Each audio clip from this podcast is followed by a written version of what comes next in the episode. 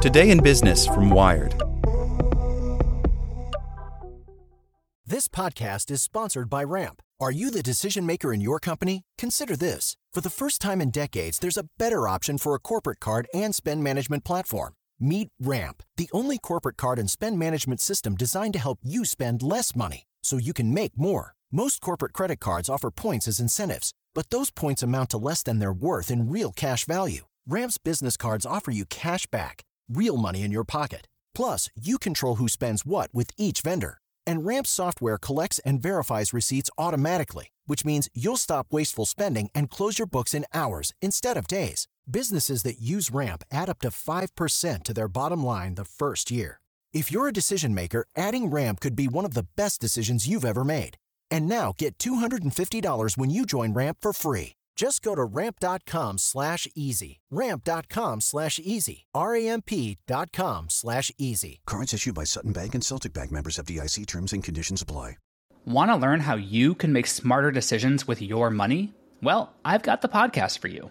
I'm Sean Pyles, and I host NerdWallet's Smart Money Podcast. Our show features our team of nerds, personal finance experts in credit cards, banking, investing, and more – and they'll help you make the most of your money while cutting through the clutter and misinformation in today's world of personal finance. You'll get clarity on strategies to help you build your wealth, invest wisely, shop for financial products, and plan for major life events. Listen to NerdWallet's Smart Money Podcast wherever you get your podcasts. A letter prompted talk of AI doomsday. Many who signed weren't actually AI doomers. In March, a viral letter called for a pause on AI development, warning that algorithms could outsmart humanity. But many experts who signed on did not believe the technology poses an existential risk. By Will Knight. This March, nearly 35,000 AI researchers, technologists, entrepreneurs, and concerned citizens signed an open letter from the nonprofit Future of Life Institute that called for a pause on AI development due to the risks to humanity revealed in the capabilities of programs such as ChatGPT. Contemporary AI systems are now becoming human competitive at general tasks, and we must ask ourselves should we develop non human minds that might eventually outnumber, outsmart, obsolete, and replace us?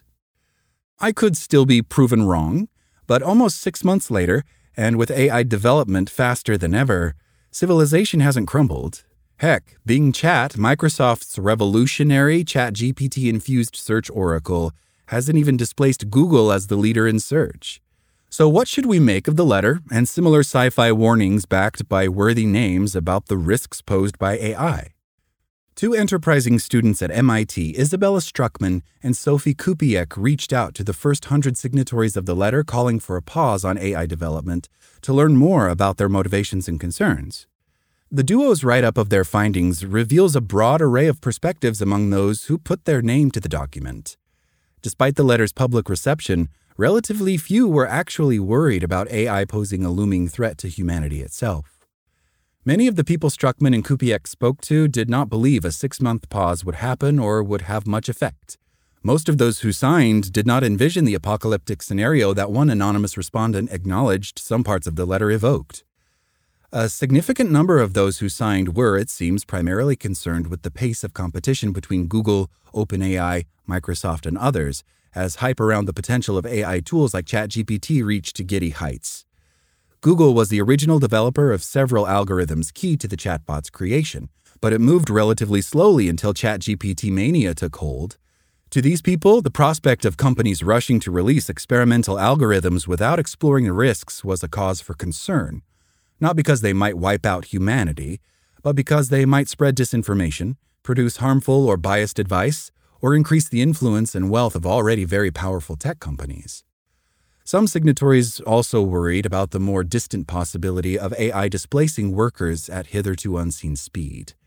And a number also felt that the statement would help draw the public's attention to significant and surprising leaps in the performance of AI models, perhaps pushing regulators into taking some sort of action to address the near term risks posed by advances in AI. Back in May, I spoke to a few of those who signed the letter, and it was clear that they did not all agree entirely with everything it said. They signed out of a feeling that the momentum building behind the letter would draw attention to the various risks that worried them and was therefore worth backing. But Perhaps it was a mistake to try to cover so many issues potentially raised by existing and recently developed AI in a letter that would inevitably be defined by its most outlandish and scary claim. Some AI researchers have spent the past few years warning presciently about the more immediate societal problems that large language models could cause, including exacerbating ingrained biases. Their concerns were barely audible amid the furor the letter prompted around doomsday scenarios about AI. The prominence of that apocalyptic strand of thinking was reinforced by a follow up statement in May, also signed by many high profile AI researchers, that compared the extinction threat of AI to that of nuclear weapons and pandemics. Nirit Weiss-Blatt, author of The Techlash and Tech Crisis Communication, who reviewed the MIT paper before its publication, says the letter and statement ended up serving the interests of the tech firms building cutting edge AI because the focus on far off worst case scenarios makes regulators believe the technology is both incredibly valuable and hard to handle. All those professors, they're not thinking about existential risk at all, Weiss-Blatt says. But they lent their name to the extreme AI doomers. That's the real misinformation here. In the end, the letter asking for a pause on AI development may have done the opposite of what many of those who signed wanted.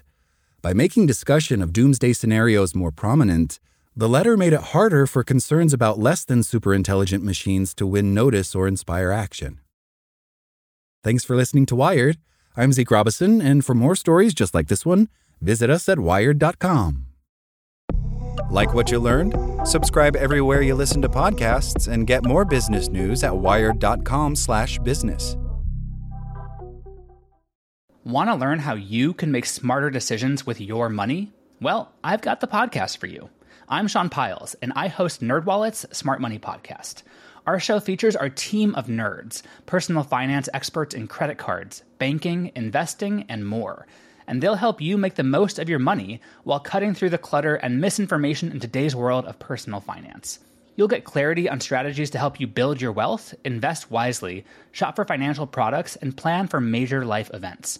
Listen to NerdWallet's Smart Money Podcast wherever you get your podcasts.